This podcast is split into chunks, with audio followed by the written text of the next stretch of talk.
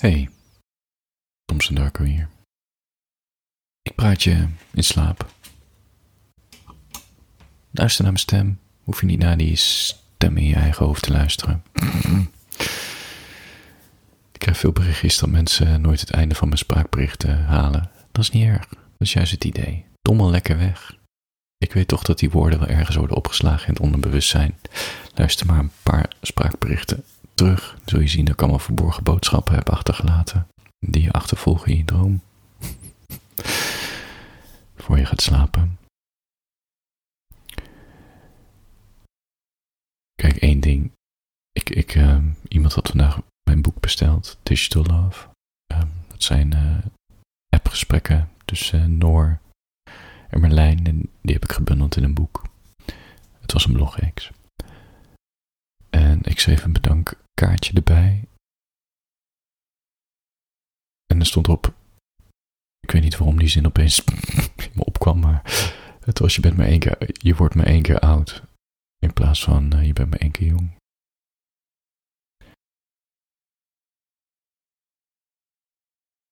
Ik merk dat mijn lijf ouder wordt. Uh, niet zozeer de katers. Ik vind dat zo'n raar argument. Volgens mij zijn katers altijd kut. Alleen als je wat jonger bent, heb je iets meer tijd om te herstellen. Weet je, met een studie kan je wel een uurtje overslaan. In plaats van maar ja, als je 40 uur werkt. Of alleen maar het weekend hebt voor jezelf. Dan ben je wat bewuster van je kater. Maar los van de katers. Um, ik ben trouwens niet zo'n zuipert. Dus mijn katers zijn uh, beperkt per jaar. Ik heb dus een van mijn grote tenen. die nagel die begint te verkalken. Het, is echt, het gaat echt heel langzaam. En dan bedoel ik dat het drie jaar geleden is begonnen en, en het schuift heel langzaam naar beneden. En ik heb nog zitten googlen en zo, maar het is een proces die je niet kan keren. Zit ik opeens naar zo'n, weet je, dat zie je toch altijd aan die voeten van oudere mensen. Gewoon, gewoon echt oude mensen. Laat me zeggen, weet ik veel, bejaarden. Nou, niet bejaarden, iets jonger, maar dat, dat ze dan even die slippers of, of sandalen lopen. En dan zie je die tenen en denk je, oh ja, oude mensen tenen. En nu is mijn voet aan het transformeren tot een oud mens. En die neusharen, die worden ook alleen maar langer van mij. Mijn neustrimmer was kapot. Maar ja, ik kon er niet omheen. Ik moest er echt eentje halen. En ik vind het niet zo erg hoor. Ik had een gesprek met iemand die zei dat ze een oudere kop kreeg en rimpels. Ik zei wel, vind je het erg dan? Zei ze ja. Ik zo, ja, maar daar kan je toch niks aan doen. je, wordt, je wordt ouder, dus waarom ga je er druk om maken? Ja, of je gaat heel veel geld aan uitgeven, dat kan natuurlijk ook. Ik vind het niet zo erg om ouder te worden. Ik vind het juist wel leuk eigenlijk. Het ding met ouder worden is, je gaat patronen herkennen in het leven. Er zitten best wel veel cirkels en patronen en dat heet gewoon ervaring. Als je voor de eerste keer solliciteert bijvoorbeeld, is dat super spannend. Maar als je al 10, 20, 25 jaar in het werkleven zit, dan is solliciteren gewoon uh, een, een, een riedeltje wat je herkent, weet je. Brief schrijven, hopen dat je wordt uitgenodigd. Krijg je een gesprek, weet je nog steeds niet, misschien een tweede gesprek. Je weet nog steeds dat het alle kanten op kan gaan, dat er niks valt te zeggen. Of, of ze je willen of niet, ze kunnen zo enthousiast zijn en dan kiezen ze toch voor iemand anders. Of, of andersom, dat je denkt van nou, ik weet het niet zo goed. En dan bieden ze je toch een contract aan, weet je. Dat is een voorbeeld van ervaring. Belangrijk, denk ik, ervaring te herkennen en op te, op te vertrouwen. Het geeft wat meer rust, snap je?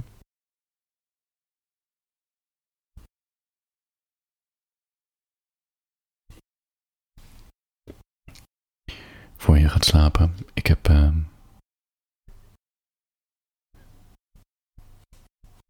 mensen die af en toe mijn DM verschijnen. En dan verdwijnen ze van de radar. Gewoon echt uh, voor een jaar of twee jaar. Dan denk ik wel eens aan en denk, ja, toch een beetje, voelt toch een beetje gek of zo. En dan zoek ik ze op en dan zie ik dat ze me niet meer volgen. Uh, auw, maar ja, dat kan. Het leven gaat door. En iets zegt in me dat ze toch wel weer opkomen duiken in mijn leven. En dat is dan ook weer zo. ik krijg opeens uit het niets weer een mailtje van zo'n persoon. Man of vrouw. Of een DM'tje of een appje. Het is heel wonderlijk. Het is ook een cirkel de mensen op de een of andere manier ook weer terug bij je keren. Omdat ze toch niet zonder mijn woorden kunnen. Hè? Omdat je nooit verlast bent van die negatieve stem en die donkere gevoelens en dan denk je dat leven beter is en dat je Thompson Darko niet meer nodig hebt. Maar ja, dan ben je een paar jaar ervarener en dan kom je erachter dat er niets veranderd is in je hoofd. Dan ga je toch weer met teksten zitten lezen.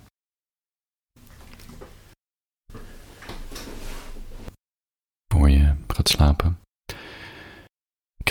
Kijk, uh, Twitter is in Nederland niet zo heel groot, als in, weet je, heel kritisch een pessimistisch Nederland zit op Twitter. In Amerika heb je ook dichters en schrijvers en van die zelfhulpmensen. Dat is de, de Twitter community is in, in, in het Engels wat groter. En daar moedigen schrijvers elkaar ook aan om juist heel veel op Twitter te zitten, omdat je dwingt om heel, uh, heel concreet te schrijven. Omdat je eigenlijk maar een, eh, niet, niet zo heel veel woorden hebt en je kan er wel een soort draadje maken. Dus allemaal uh, tweets onder elkaar. Dat is dan een soort blogbericht. Maar ja, het, het, het blijft nog steeds. Je moet de aandacht proberen vast te houden. Je hebt niet zo, je hebt niet zo lang. En ze zeggen, het maakt je een betere schrijver. Ik heb zelf een beetje zitten klooien met Twitter, maar mijn publiek zit er niet op. En, um, ik vind Twitter best wel gaaf. Maar ik, word ook heel snel in die negativiteit gezogen van zelfs ja, van anderen. Dus ik, ik, volg al die accounts niet meer. Ik volg geen journalisten meer. Geen oorlog dit, oorlog dat. Crisis hier, crisis daar. Maar een of andere manier blijft Twitter ze pushen. Want de mensen die ik dan wel volg, die geven dan een hartje aan een post. En dan krijg je weer, ja, dan zit ik weer een of andere genderdiscussie. Of een of, uh, nou ja, geen idee, racisme en zo. Gewoon dingen waar je echt buikpijn van krijgt. En dan lees je het en dan zie je dus mensen die niet een klein beetje anders denken dan ik maar echt tegen het onmenselijke afdenken. En dan, ja, ik kan het gewoon niet aan. Kortom, ik voel te veel dingen die ik niet wil voeden. Maar, wat heb ik ontdekt? Die schrijvers hebben wel gelijk met op, op Twitter twitteren dat het je een betere schrijver maakt. Ik, ik maak nu, ik heb ontdekt op TikTok, als ik mini-verhaaltjes van 30, 35 seconden maak, um, dat dat werkt. Ik vind het leuk om te doen. Mensen luisteren af. Uh, mensen vinden het leuk. Ik krijg volgers erbij. En, maar het is best moeilijk om een verhaaltje van 30 seconden te maken. Het dwingt me echt om tot de kern te komen. En een verhaaltje te schrijven van begin, midden, eind. En dat dan in te spreken. En nou ja, dan zoek ik hem van die uh, dromerige videobeelden bij. En dan uh, depressief pianomuziekje eronder. En het is af. Ik ga even een voorbeeld geven van zo'n tekstje die ik heb gemaakt voor een video. En het, is, het, het, is een verwerking van een hele lange tekst. Misschien moet ik die ook gaan. Uh... Ik ga eerst die lange tekst voorlezen en dan lees ik de 30 seconden versie voor. Is dat goed? Ik zoek het even op. Ondertussen uh, slaap jij gewoon verder. Tommel maar in. Ik ga even die, die oorspronkelijke tekst erbij halen. En um, ik heb hem gevonden. Dit verhaaltje heb ik trouwens al voorgelezen een paar afleveringen geleden. Ik lees het nog een keer voor en dan, dan laat ik de, de, de 30 seconden TikTok-versie uh, horen. Het heet Waarom blijf ik maar denken aan dat wat we hadden kunnen zijn. Elke avond voor ik in slaap val, denk ik aan hoe je zou reageren als ik er niet meer ben. Hoe je je telefoon op de keukentafel zou leggen met je harige armen. Hoe je vooruit zou staren zonder iets te zien. Welke herinneringen aan mij als eerste zouden oppoppen waarschijnlijk de meest onbenullige. Hoe verder je in de tijd komt, hoe groter de nietszeggende momenten in ons hoofd worden. Zoals ik nu vooral elke avond je slapende lijf mis naast me. De geur, de warmte, je fluitje bij je neus door je geadem. Niet je stem, niet onze grapjes, niet ons geknuffel of geplaag, of onze avonturen in het buitenland. Nee, je lijfelijke aanwezigheid. Het leven is ironisch. We kunnen zoveel kanten opgaan, zoveel paden te volgen, zoveel ervaringen op te doen. Maar we moeten kiezen, waardoor al het andere onmogelijk wordt. Jij koos niet meer voor mij, waardoor jij weer tal van nieuwe mogelijkheden in je leven creëerde. Je vierde het als een bevrijding, alsof we het zo slecht hadden samen. Dat was het stomme. We hadden het goed. We hadden het goed. Dat zei je zelf ook. Er was maar één toekomst die ik zag. Nu is er geen toekomst meer alleen het nu. Ik blijf maar denken aan dat wat we hadden kunnen zijn. Dit huis of een ander. Of we met z'n drieën of met z'n vieren zouden zijn, omdat het leven goed was. Het leven is rust vinden in alle paden die je niet genomen hebt. Accepteren dat het loopt zoals het loopt. Dat kon ik als de beste. Jij niet. Jij bleef maar verlangen naar een ander leven. Nu zijn de rollen omgedraaid. Ik die geen rust kan vinden in dat wat nooit meer gaat gebeuren. Dus denk ik maar aan mijn eigen dood. Dat je dat misschien tot inkeer zou brengen. Dat er dan een film in je hoofd begint af te spelen hoe ons leven samen had kunnen zijn. We hadden namelijk samen zoveel paden kunnen bewandelen. Zoveel.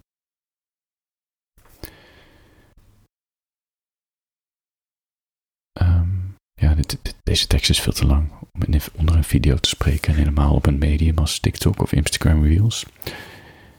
Um, ik denk niet. Ik denk wel dat het platform ruimte biedt voor langere teksten, maar dit is gewoon te lang. Dus wat ik heb gedaan is. Ik heb de kern proberen. Ja, ik heb eigenlijk allemaal regeltjes eruit zitten shoppen. Sorry, eruit zitten halen, kopiëren. Daar heb ik een nieuw verhaaltje van gecomponeerd. Echt, echt een heel ultra kort verhaaltje van 100 woorden. En als je dat dan inspreekt onder een video, is dat ongeveer 30 seconden. Ik ga hem nu uh, oplezen. Het heet nog steeds Ik mis. Oh. Mijn scherm. Uh... Scherm vliegt er vandoor. De titel is waarom bleef ik me denken dat dat hadden kunnen zijn. Dat was de oorspronkelijke titel. Nu het Ik mis dat wat we hadden kunnen zijn. Waarom blijf ik me denken aan dat wat we hadden kunnen zijn? Want dat is het stomme. We hadden het zo goed. Het was alleen niet goed genoeg voor jou. Leven is rust vinden in alle paden die je genomen hebt. Dat kon ik als de beste. Jij niet. Jij twijfelde altijd. Is dit het nou, zei je dan, het leven? Nu zijn de rollen omgedraaid. Ik, die geen rust kan vinden in dat wat nooit meer gaat gebeuren. Het is stom om te zeggen, maar ik mis dat wat we hadden kunnen zijn. is anders, hè? Toch hetzelfde. Het is eigenlijk dezelfde kern. Ik heb alleen maar één zin toegevoegd, dat is, is dit het nou, zei dan, het leven. En de rest komt uit die vorige tekst, maar dan een beetje in, ja, erin geplakt en de volgorde iets aangepast. I like it. Ik heb de video pas net geüpload voordat ik dit inspreek, dus uh, ik heb geen idee of het algoritme... Oh, algoritme, wees genadig voor me. Laat deze prachtige tekst viral gaan, zodat ik me weer goed voel. Maar dat weet ik niet. Ik weet niet of de goden van het algoritme mijn gebeden gehoord hebben. Desalniettemin, het doet er ook niet toe. Ik ben tevreden. Voor je gaat slapen. Ja, ik niks meer te zeggen. Ik hoop dat je een leuke dag hebt gehad. En zo niet, morgen een nieuwe kans. Ik ga nog even wat codewoorden doen die je in je dromen mee kan nemen. De codewoord, codewoorden zijn bidon, boek, swiffer. Ik hoop dat je erover droomt. Slaap lekker.